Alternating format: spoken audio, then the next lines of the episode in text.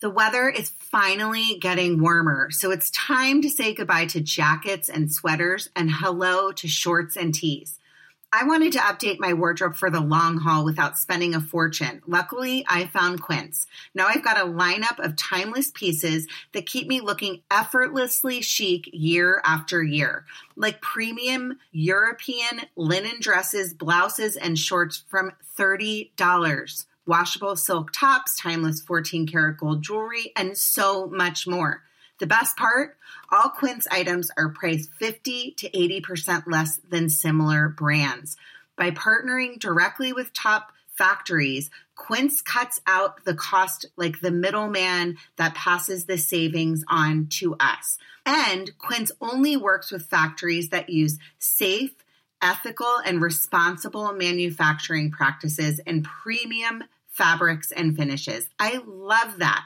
I am so excited. I have two gorgeous lightweight cashmere sweaters coming my way one camel, one heather gray. I cannot wait to wear them in the warmer months when it's chilly in LA. Throwing them over my shoulders, gonna look so cute. Can't wait.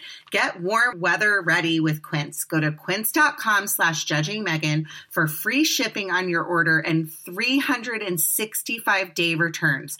That's Q U I N C E dot com slash judging Megan to get free shipping and 365 day returns. Quince.com slash judging Megan. And now back to the podcast. You know how to book flights and hotels. All you're missing is a tool to plan the travel experiences you'll have once you arrive. That's why you need Viator. Book guided tours, excursions, and more in one place. There are over 300,000 travel experiences to choose from, so you can find something for everyone. And Viator offers free cancellation and 24 7 customer support for worry free travel. Download the Viator app now and use code Viator10 for 10% off your first booking in the app. Find travel experiences for you. Do more with Viator. I remember just to kind of paint a picture for you. I remember laying in the ICU kind of one night and woke up and I went to scratch my nose and uh, I was laying on my back and I remember going to scratch my nose and I didn't have the tricep muscle so my hand just kind of fell on my face. And then I looked down and my looked down at my atrophied arms and body and I just remember how fast I went from like being this strong, athletic young man to looking down and just being kind of just a bag of bones. You know, I mean, I was like very, that was very hard pill to swallow at that moment. We've all been put here for a reason, and we all deserve acceptance. Judging Megan with Megan Judge. I'm a trauma survivor from a really young age, and I have been diagnosed with complex PTSD in the past few years. I've been surrounded by death and abuse much of my life. I've been dragged through the mud and have been to the point of not wanting to go on anymore. Through my interviews with other survivors, I've learned that there is a way out. From recovering to surviving and thriving, we all have the strength to come out the other side. You are listening to Judging Megan. Hi, everybody. You are listening to Judging Megan with your host, Megan Judge. I am just going to start out. I like to start out light, but today, sometimes I don't start out light. Um, today, I actually have a male, um, a male speaker and author that I'm going to introduce in a second. So maybe he can pipe in on this. But I have been just devastated by the loss of Stephen Boss Twitch to suicide. Um, I I think when I think about it, just with my own struggles with my own mental health and everything I went through in the past few years, and maybe I can bring Rick in here. Uh, it's just a reminder. I mean, for me, I would watch his his wife's Instagram and I remember occasionally I would catch him on Ellen and I would think, oh my gosh, like the, he's just such a bright light and his family was so beautiful and they're dancing like they look so in love and so happy. And it's just a reminder that number one, social media can be a facade, right? So that's the first point that you never know what somebody's going through in their life, in their personal life, and don't don't judge social media about by like what's reality because it's just not. You put your best foot forward on social media. Um, that's why I really try to be transparent on my own social media. Um, but I wanted to point out reach out to your friends, like your friends that you think might be doing the best, right? Your friends that are always laughing, your friends that you think have this great life. Check in on them. Check in on your friends. Check in on your family. Um, the suicide rates in the United States are have skyrocketed and are the highest of all time. And I can tell you that you can look at my pictures, you can hear my story and know that I also was suicidal and um and I chose to stay.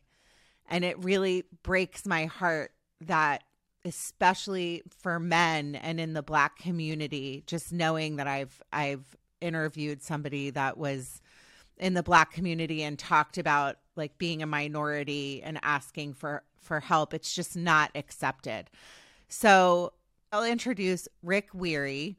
Um, Rick is an author. He is a speaker. He is has the patience of a saint because I can tell you that we had some major issues trying to record a couple weeks ago and I like I could I for some reason couldn't get my I don't oh my power went out or something and then I couldn't get my Wi-Fi to work and he was so kind about it. So I already know that this is just the most tremendous individual. And once you hear his story, you're going to like him even more. But Rick, let me, before we start, can you touch on what I just said? Because I think being being male especially it's so hard for men to talk about mental health and i always love when i have male guests coming on telling their their stories oh i this is a perfect topic um, for me as well. You know, I mean, I talk about it in my book, and and maybe we can get into a, a little bit later. But I too struggled, um, and uh, you know, I don't think the answer is the same for everybody, but uh, mm-hmm. we're all a community, and anytime you can reach out and help or or anything, if you you like my dad, he's a farmer, right, and and he drives uh he drives down the road so slow, right? And when people get behind him and I'm like riding with him, I'm like, speed up, dad. And one thing he's always told me is he's like, I'm always driving, I'm just looking out. And if I see somebody on the side of the road or or if I see somebody, I just I'm always noticing things and and uh, you know that's a good lesson. You know, try to try to notice if someone looks down one day and and the smallest things can spark uh, positivity so oh i love that what a tremendous human being your father sounds like it's so true we don't I think we're all so busy, and especially being the holidays. By the way, when this comes out, it won't be the holidays because this I I'm now pre-recording a month out, so sometimes my stories might be behind for my listeners and my audience but the topic is always the same. And the topic is your mental health matters. If you have the best job in the world and you have more money than God and you have the nicest cars and the nicest clothes, none of that stuff matters if you don't work on your insides. So that's, I'll get off my pedestal right now. And Rick, thank you so much for coming on and your patience for being such a patient person and uh, with my my nightmare of trying to get you scheduled. Um, Rick's book is called Red Letter Days. Um, Rick's story is I actually don't usually seek out guests. I mean, I do sometimes, but for some reason, I don't know how I found you, Rick, but you were on something and I reached out to you and I said, I need to have you on my podcast. I don't remember what it was. It was some some post or something you posted and I was so inspired by your story that I really felt the uh, the need to have you on. So, why don't we kind of start with your background? I know you're in freezing cold Utah right now, and you made fun of me for complaining about the weather in LA. Yeah, uh, I was born and raised uh, in uh, Roosevelt, Utah, on a dairy farm. I grew up loving sports. Um, the main reason I love sports so much is because I could get out of like chores on the farm if I was busy with sports. Um, I, yeah, I'm a small town, uh, just a country boy, and uh, you know, I was the youngest of four kids, and you know, just uh, I was just a country boy. That's that's the best way I can ex- explain it. What was your sport? What was your baseball? What was your Uh, sport? yeah, baseball was my favorite, but I also played uh, football Mhm. and then a little bit of basketball also. So, and now Okay, uh, so you were I, you I were very it even athletic. more coaching my kids. Yeah, I yeah I I was athletic, strong, and you know healthy, whatnot. Okay. And and so your childhood, your upbringing was living on a farm. It sounds like you have a amazing father. Uh pretty happy childhood. Yeah, I, I definitely couldn't complain about my upbringing.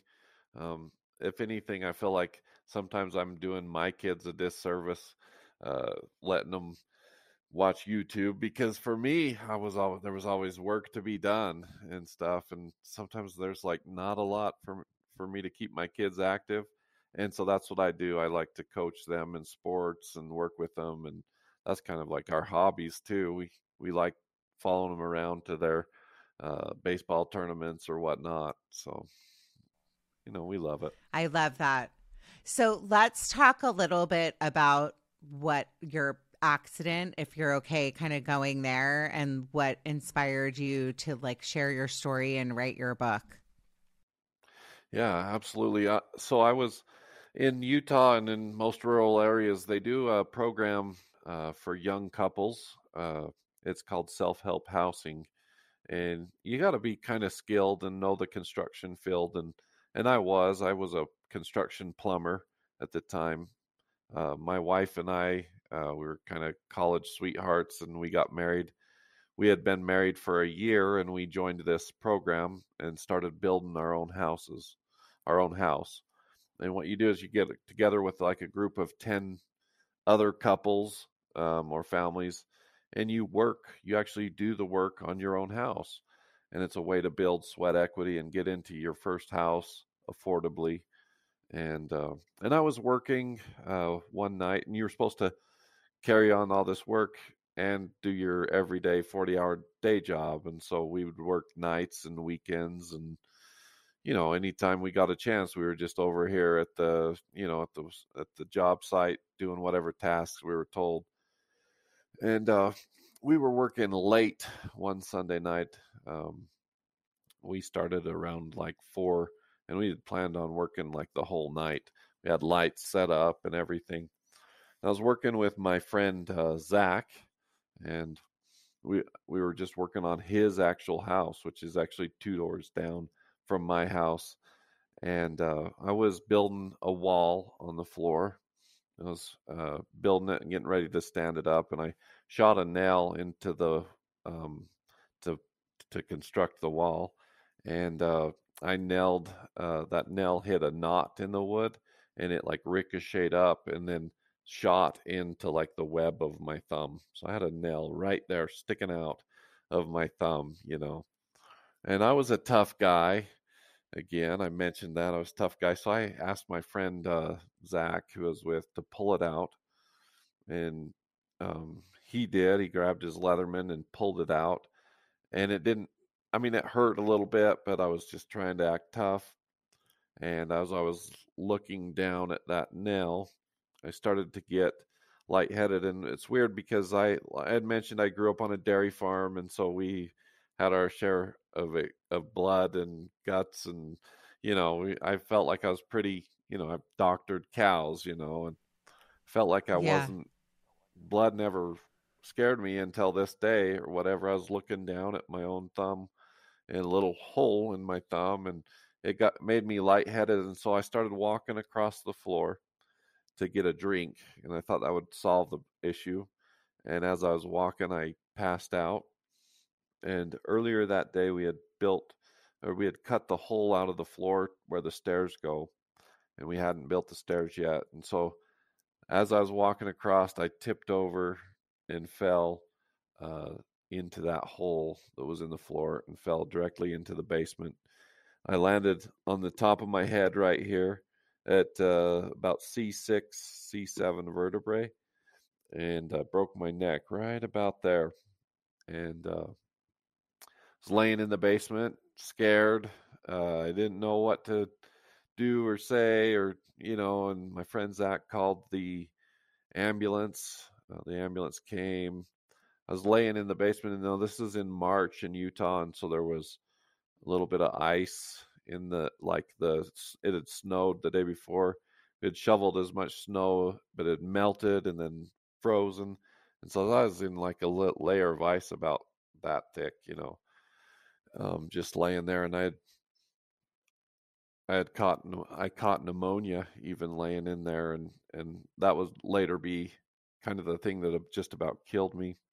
But I got uh, ambulance to the Richfield Hospital, and then uh, they life flighted me to Provo, Utah Hospital. Um, I, the helicopter touched off at 11 o'clock, and here's a kind of crazy thing the next uh, hour at midnight would be the next day, March uh, 10th, and that was that would have been my uh, one year anniversary with my wife.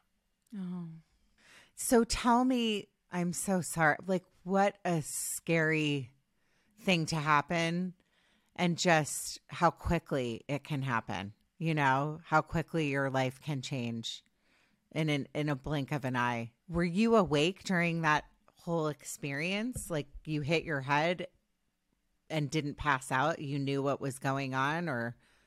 So I was. Uh, my friend Zach woke me up down in the basement and explained to me what had happened. And um, uh, he explained to me, and I was awake from then on. Um, I was awake in the ambulance. I remember telling Zach uh, that I couldn't feel my legs and I remember uh, it's kind of weird. I didn't really even think about my hands or my arms um, until I remember I was in the ICU and I had caught pneumonia. I mentioned, and so with newly paralyzed lungs, pneumonia was the thing that just about killed me. Um, so they what they did is they put me on a tracheotomy uh, where you breathe through right here and they bypass your mouth and throat, and so you can't speak. Um, uh, I was on a medically induced coma um, to where uh, they wanted to keep me stable because of my, my they, they wanted to protect the spine. They didn't want me moving around. So they would basically keep me in a coma and I'd wake up for short periods of time. And once I started moving around enough, they'd just drug me enough to keep me back asleep and stable. Um, but eventually, I how, uh, go, go ahead. ahead. I was just um, going to say, but, how long were you were you in the coma? How long were you uh, in the ho- how long were you hospitalized? I mean, that's terrifying. So I was in the ICU for about two weeks, um, and then I, mm-hmm. so I was in the coma for I think a week. That's uh, just guessing. I don't remember the details and then I uh, they moved me from the ICU to a neuro rehab unit, um, and that's where uh, the PTs and OTs would come in and work with you every day, and rehab you basically to to try to get you to be able to be the most independent as possible. That's their goal um, to get you back into life and living in your house and stuff. I remember just to kind of paint a picture for you I remember laying in the ICU kind of one night and woke up and I went to scratch my nose and uh, I was laying on my back and I remember going to scratch my nose and I didn't have the tricep muscle so my hand just kind of fell on my face. And then I looked down and my looked down at my atrophied arms and body and I just remember how fast I went from like being this strong, athletic young man to looking down and just being kind of just a bag of bones, you know. I mean, I was like very that was very hard pill to swallow at that moment. Yeah, and tell me what what that feeling is like cuz really it, it, there's nothing I can't imagine the feeling of just being like I can't use my legs anymore. I can't my life is completely changed, right? I I no longer am the person I once was physically on the outside. I'm going to have to relearn the whole process of living and being a whole new person, really. What I can only imagine what that would feel like and the pain and the anger and all the stages that you probably went through. Tell me a little bit about that. So I remember just the smallest of tasks would become so frustrating. When I was on my trach, uh, my wife, uh, it was back when we had flip phones, she needed to check my voicemail on my phone. And so she had to type in the four digits. And so I was unable to speak, unable to hold up a digit on my hand because my hands were paralyzed. And we got so frustrated because she was the only way that I could relay that message was for her to read my lips. And we'd get, you know, get the wrong number and I'd get frustrated and no, that's not, you know, and we have to start over, whatnot. Just the smallest of things were just so, became so challenging and hard. And I remember too, when I was in the rehab unit, my sleep was just all over the place. I'd sleep all day and then I'd be like wide awake at night and I just couldn't figure out a sleeping schedule. And so I'd m- most of the time I'd have family around me during the day, especially my wife. Um, but at nights I was like alone to my thoughts and alone and man that was where this like dark cloud of just I guess just depression and just like why you know why did you take this away from me and what was really Yeah. interesting This go ahead I'm sorry. I was just going to say the piece of it of the why, right? In life or if you're spiritual, why me? Why now? All of those questions. Are you spiritual?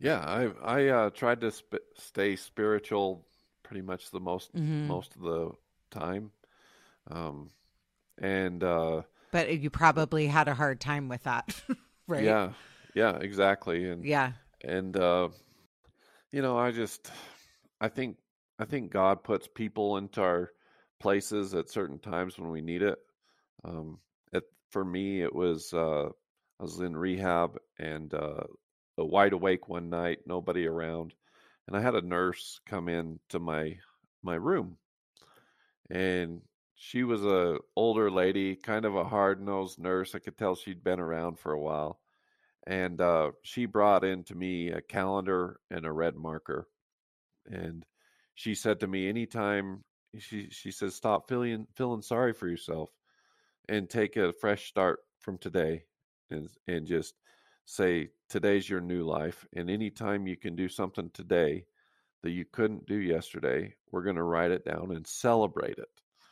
And we would have the weirdest accomplishments and the weirdest celebrations um, and I think they were low on census at the time too, so they had like a lot of time to spend on me, and so we'd like uh, we'd write these things down in this calendar that were silly, you know, I'm you know, and it's just it was just kind of at the time it was something keep us busy, you know, but we would write down in this calendar like today Rick wheeled down the hall without help, you know, 50 yards and and I remember even we had uh, the whole staff. We had it was there was a lady named Jenny May, and she was working somewhere else. She take took a job, and so we were kind of celebrating her.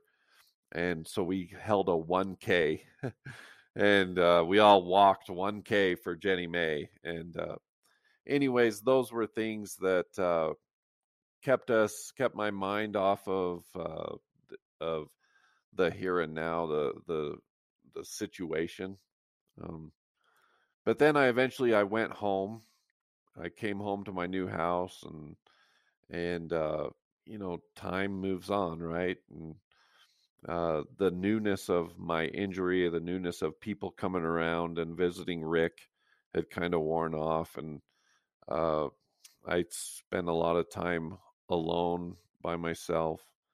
And uh, you know, this is kind of interesting how timing wise we were talking about Twitch and whatnot, and and maybe this is you know the reason why, but uh, this was where that dark cloud came back to me, and uh, I wanted to end my life. Um, I was I would remember thinking how crazy it was that I that I would just all of a sudden be coming up with ideas and uh, with my hands paralyzed I remember thinking how pathetic it was that I I, I was just coming up with an trying to come up with an idea and the only idea that I could figure out that would be the best situation is uh, I wanted to push my wheelchair into a canal. And in my neighborhood, there's a canal that runs um, across my neighborhood and uh, through my neighborhood. And but the, I knew that there was a problem with that. I knew that I didn't think I could will myself to that canal, and there was a little hill to get up to that canal, and I didn't think I could do that. Um, so what I did is I started like that was my new goal um, was to will myself uh, a little bit further every day um, so that eventually I could get up that hill and do the deed. And so I'd just go like a little bit further in increments. And one day I went uh, to the bottom of the hill and like made it a little bit up. And I thought, you know, next next trip I can do this. And so finally I rested a couple days and then I thought about it and uh, you know, this was my day. So I was going to say goodbye to my wife and said goodbye and wheeled all the way down the street, got to the bottom of this hill, and I looked at it as a challenge and and I got myself up to this hill and uh, you know, got up to the top of the hill. When I'm sitting at the top of the hill, I was thinking to myself that I couldn't that I had like set a goal and accomplished it. And uh, kind of interesting enough the voice of that nurse and and her words was like accomplish something today that you couldn't do yesterday. And i thought to myself that i had just done that. I had accomplished something that i couldn't do. And uh physically not just mentally i physically did something that i couldn't do. And i uh i talk about when i motivational speak i talk about how i live two different lives. Um, my life before my accident, where I was strong and I solved all my problems with just sheer strength, and then my life after my accident. And my second life didn't start when I broke my neck. My second life started that day. So, yeah. To finish the story, to finish the story, I didn't push myself in the canal. I wheeled myself around the entire block that day and I was proud of myself. I and that was the answer for me. I'm not saying it's the answer for anybody else, but that day I survived that day, and then I I thought more about that concept of do something today that you couldn't do yesterday. Shout out to Claritin for supporting this episode and providing us with samples. This time of year is the worst. I feel like I can't do anything and I can't enjoy my dinner because I can't taste my food and I can't work out because I feel tired and distracted.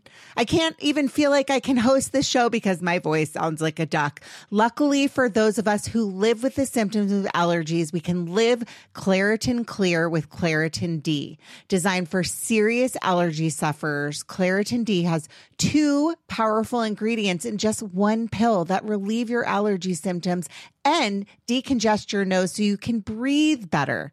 I feel like I've been using Claritin D for probably a few months now, and I have really noticed a difference. I can work out.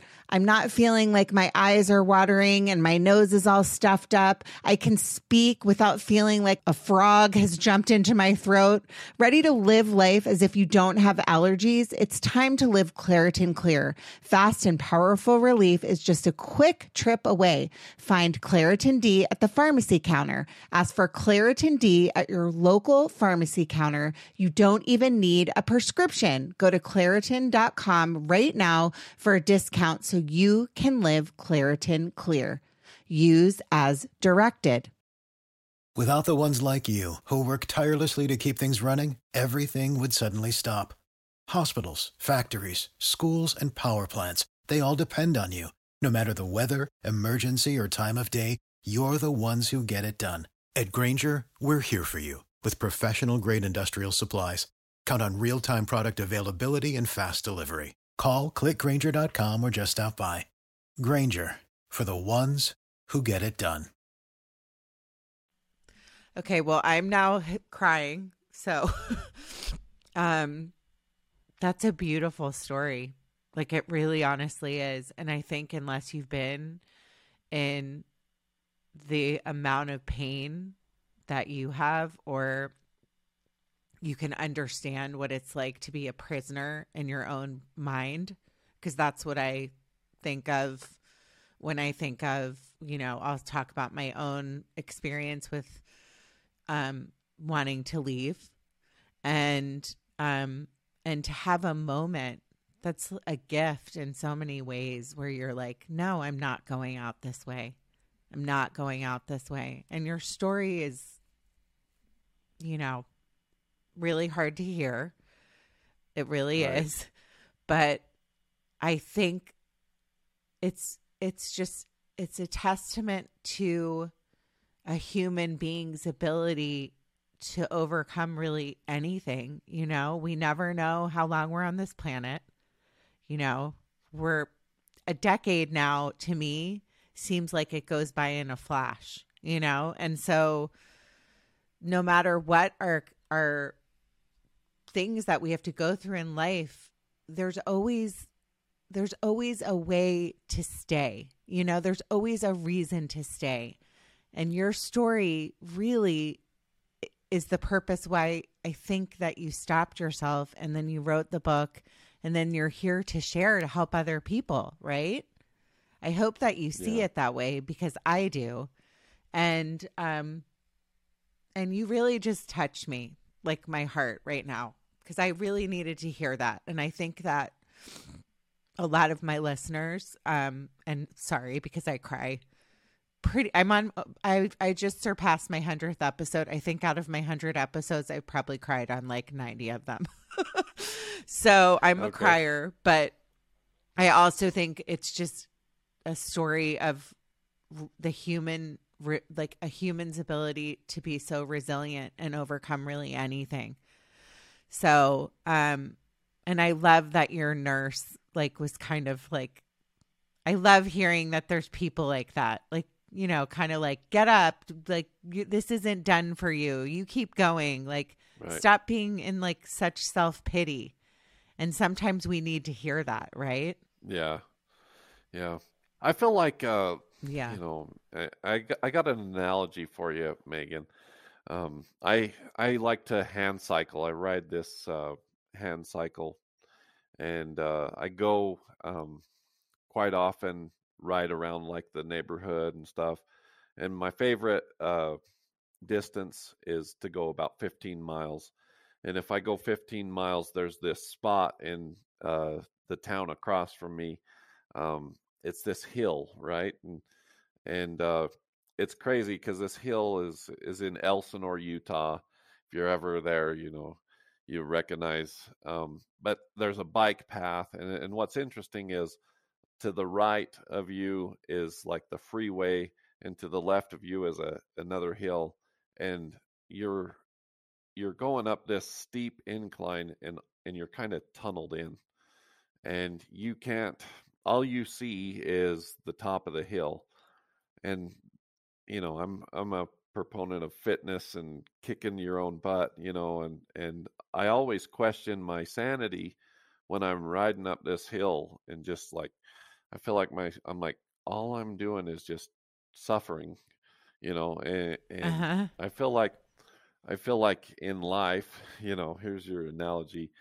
I feel like a lot of times we are the same way. We we uh, just feel like there's we're tunneled in by our problems, and you know, eventually you get to the top of the hill, and the it's what's what's interesting about this particular path is once you get to the top of the hill, you become this isn't a word, but you come untunnelized, and you can see like the whole picture. You can see the whole valley and you can look back at the hill and you realize that you suffered for a reason you didn't just it wasn't just torture you know you get to you now get to go down the other side and and you know like you get to enjoy your suffering you know and uh Yeah. megan don't, don't tell my mom or my wife but i i can get like 30 miles an hour going down the other side and and like it is worth it they you better know? listen Um, and then I, then they'll know.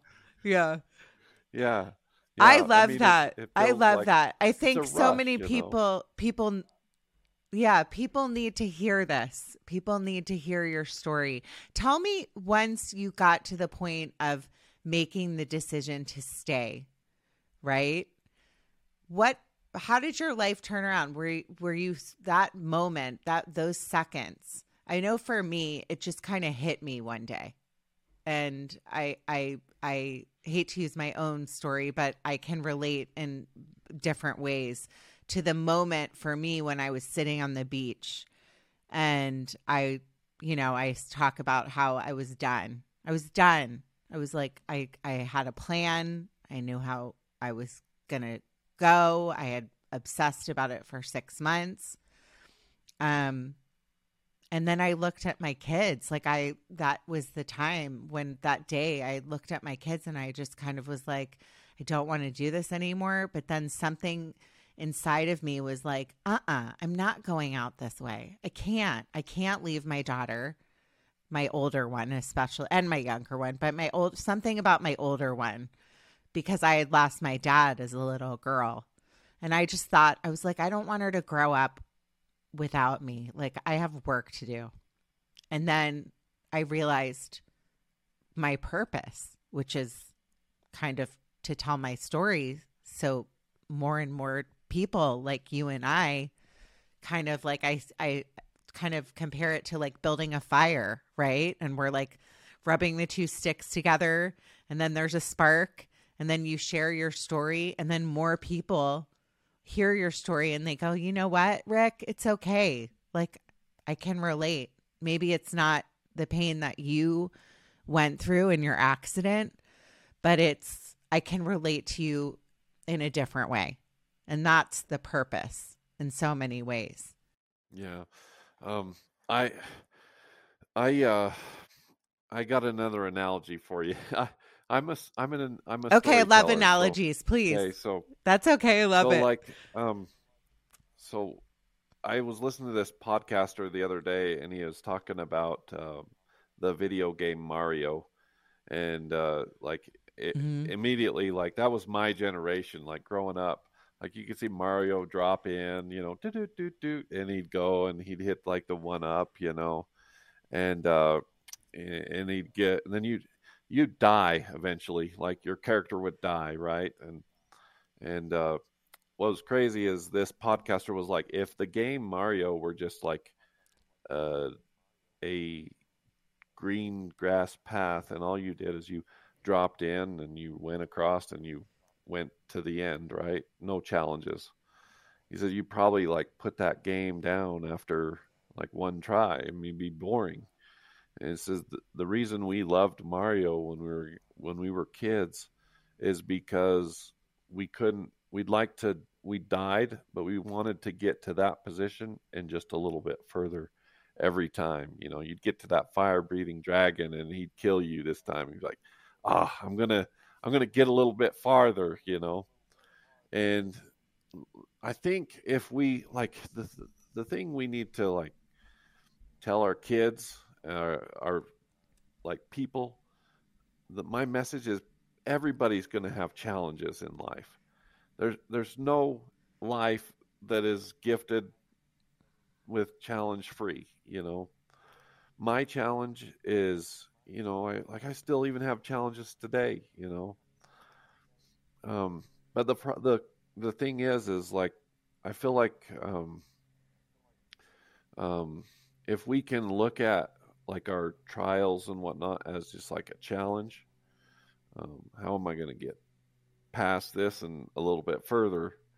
And I think together we can we can work on those challenges and and help other people, you know. And and I I think you know Megan, it's pretty cool that you have a podcast and and uh, you know like you have something that sets you apart from everybody else. You know, you have these gifts, you know, to, to help help you through, right?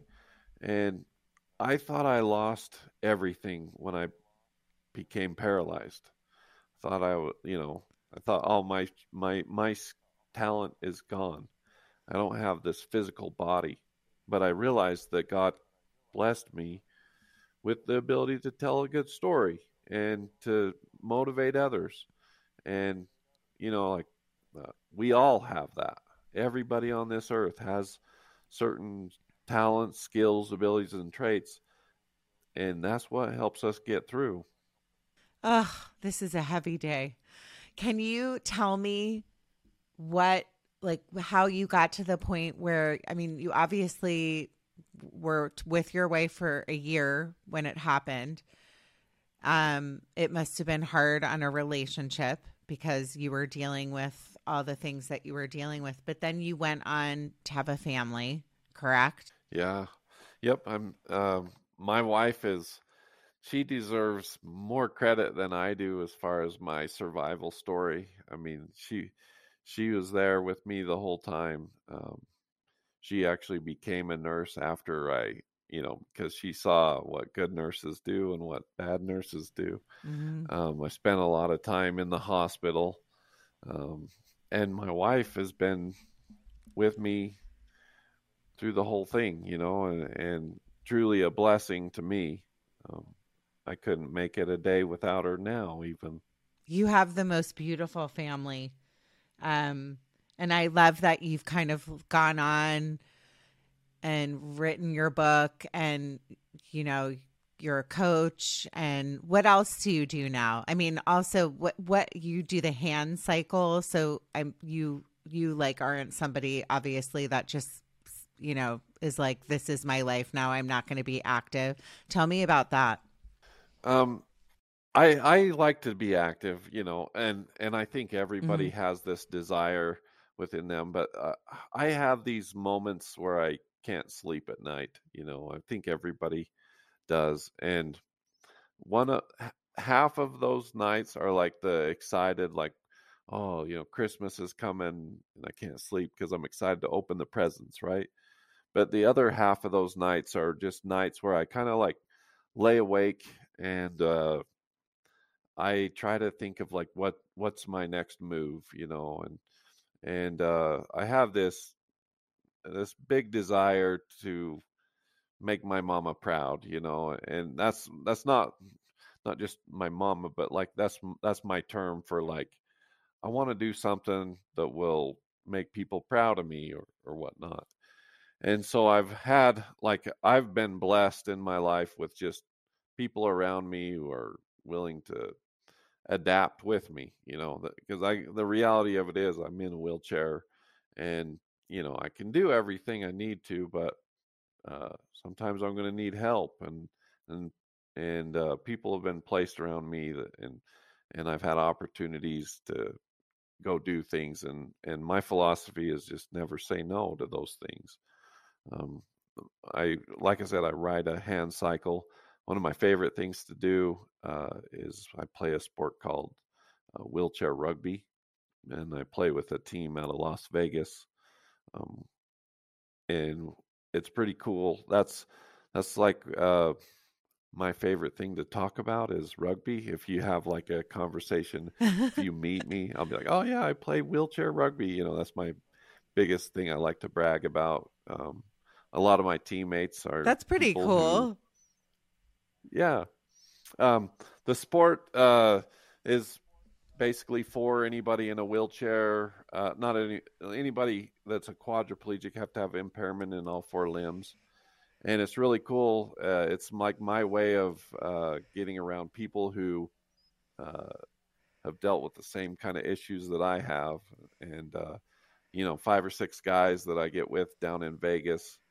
Um, they're my my best friends and my you know my brothers or whatnot. You know, so I love that you do that. Um, I also um, that I think that's so great to be able to be around people that maybe can relate to the things that you've gone through in your own life. Um, and and I've never heard of that. I think that's so inspiring. Do you gamble when you're in Vegas at your tournaments? I just have to ask you that. Uh, I'm not a very good gambler. I, I used to a little bit, but uh, most of the tournaments that we go to, uh, well, uh, we're so busy with like uh, you know getting going from bus to gym to hotel. I don't really gamble very much, but uh, what's really cool is uh, like uh, when I when I was a kid, I had fond memories of following my dad to like softball tournaments that he would go and you know i i loved that. I looked up to my dad a lot. And uh, my kids are nine now. And a couple of my favorite tournaments that i've been to has been where i've gotten the opportunity to to bring my kids along and let them watch what i do. Um, the sport of uh, rugby when they invented it it was called murder ball. So if anybody wants to learn about the sport there's actually a documentary called murder ball and it's about like the team USA when they you know became when that uh, they were in the Olympics, and uh, it's an Olympic sport, and I've played around. Uh, I've played around Paralympians, and it's pretty cool. Like it's my way of, I get to travel the U.S. I've been, you know, as far as Texas, uh, California, um, all over uh, Arizona, Utah, Idaho for tournaments, and it's my favorite thing to do right now. I love that. I think that's amazing. Something that you that I wanted to touch on that you said before I asked the dumb do you like to gamble question only because it was me selfishly putting myself in Vegas. I'm such a weirdo. Anytime I meet anybody from Vegas, I think it's amazing because I love a slot machine. So I'm anytime Vegas is mentioned, I'm like, one day going to be one of those old ladies sitting at a slot machine with like a long ash. Even though I don't smoke, maybe when I'm old I'll start. That's a joke. Um I I think what you something you said was when you're sleeping because you obviously have this amazing mind which is such a gift, right? To be able to tap into like thoughts, but then sometimes when you're somebody that is a storyteller or you, your your brain never stops you know? Like at night i'm up a lot. I my mind is always racing. I can i can never sit still. That's just how i'm wired. Um but i like i think it's important for people to listen and know when you are a survivor or somebody that has struggled with like in your case your your story and struggled with your mental health that you do still have bad days you know? I mean not every day is going to be a good day. And to understand that yes you didn't you know push yourself down that hill and decide to leave but what you are honest and transparent about is the fact that there's still hard days we still struggle you're still going to have like days where, you know, it's not easy, but you choose to keep going. And I think that's important to point out. And then find like outlets. Like, I love that you have the rugby, I love that you coach sports. Your kids are so lucky to have you. Do you, are they twins? Yes, they're twins. Uh, they're Yeah. yep. Uh, Okay. Grayson and Berkeley are their names, They're so cute. oh, they they are. I love those names, by the way. yeah, I got a story about Grayson if you want.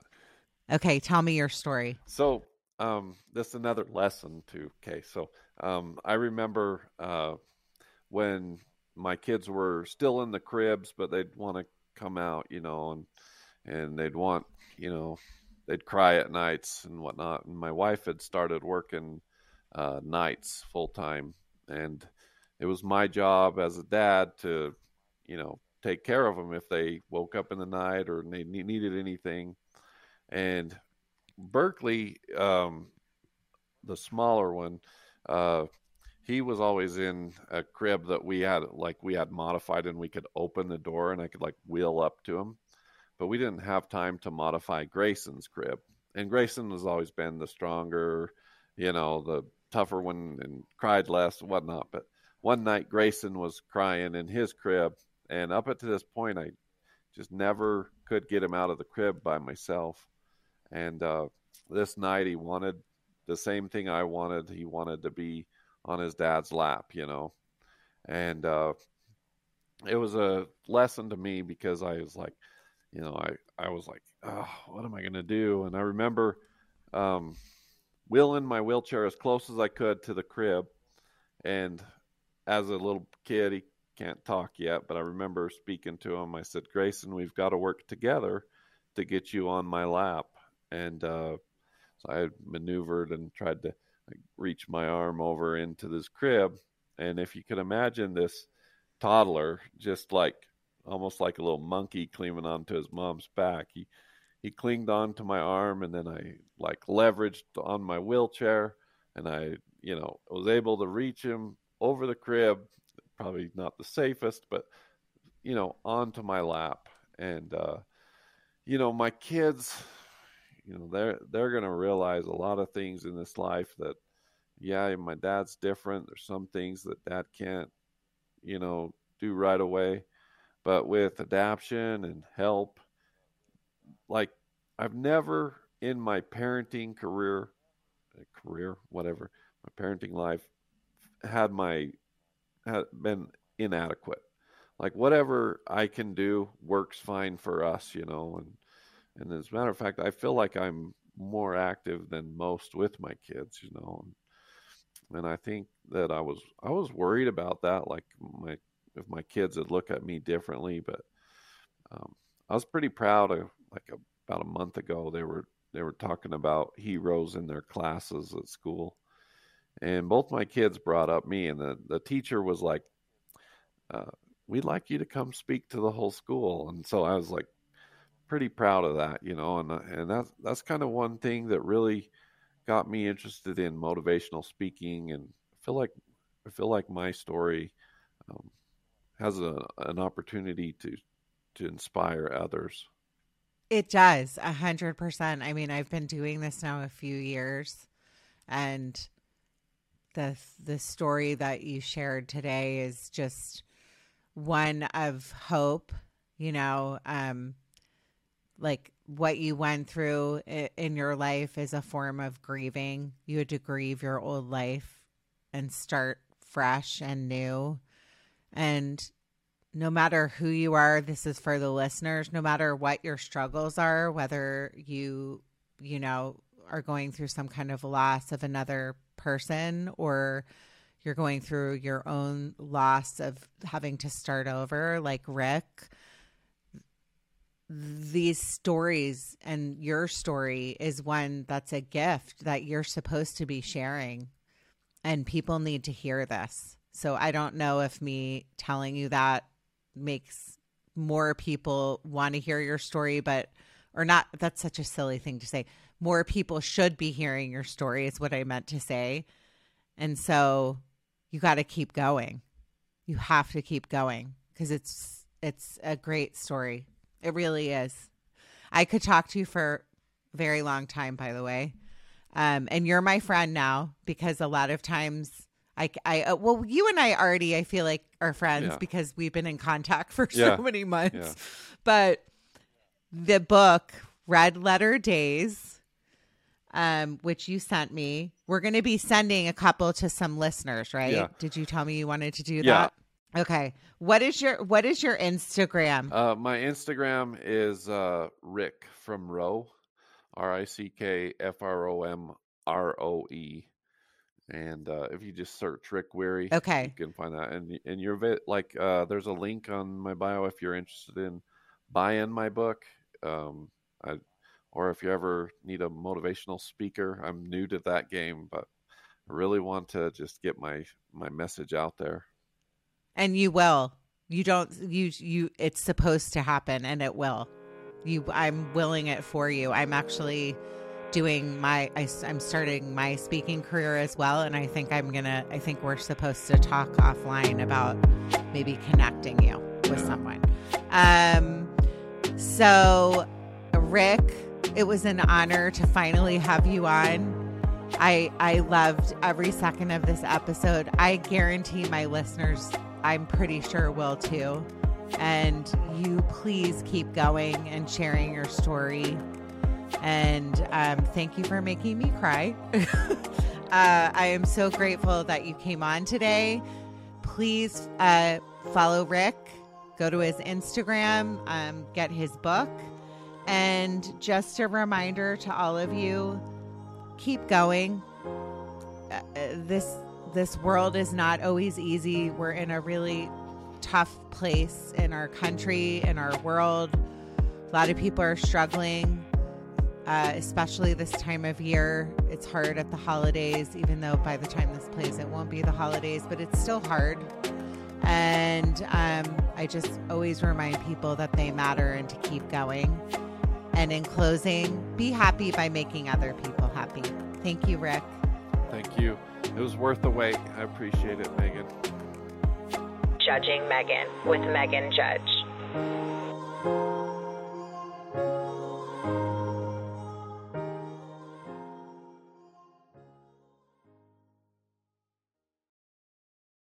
Support for this podcast and the following message come from Corient. Corient provides wealth management services centered around you. They focus on exceeding your expectations and simplifying your life. Corient has been helping high achievers just like you enjoy their lives more fully, preserve their wealth, and provide for the people, causes, and communities they care about. As one of the largest integrated fee only registered investment advisors in the U.S., Corient has deeply experienced teams in 23 strategic locations. Corient has extensive knowledge spanning the full spectrum of planning, investing, lending, and money management disciplines. Leverage Corient's exclusive network of experts to craft custom solutions designed to help you reach your financial goals, no matter how complex they may be. Real wealth requires real solutions. For more information, connect with a wealth advisor today at corient.com. That's C O R I E N T.com. Corient.com.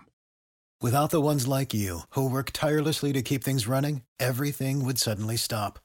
Hospitals, factories, schools, and power plants, they all depend on you. No matter the weather, emergency, or time of day, you're the ones who get it done. At Grainger, we're here for you with professional grade industrial supplies.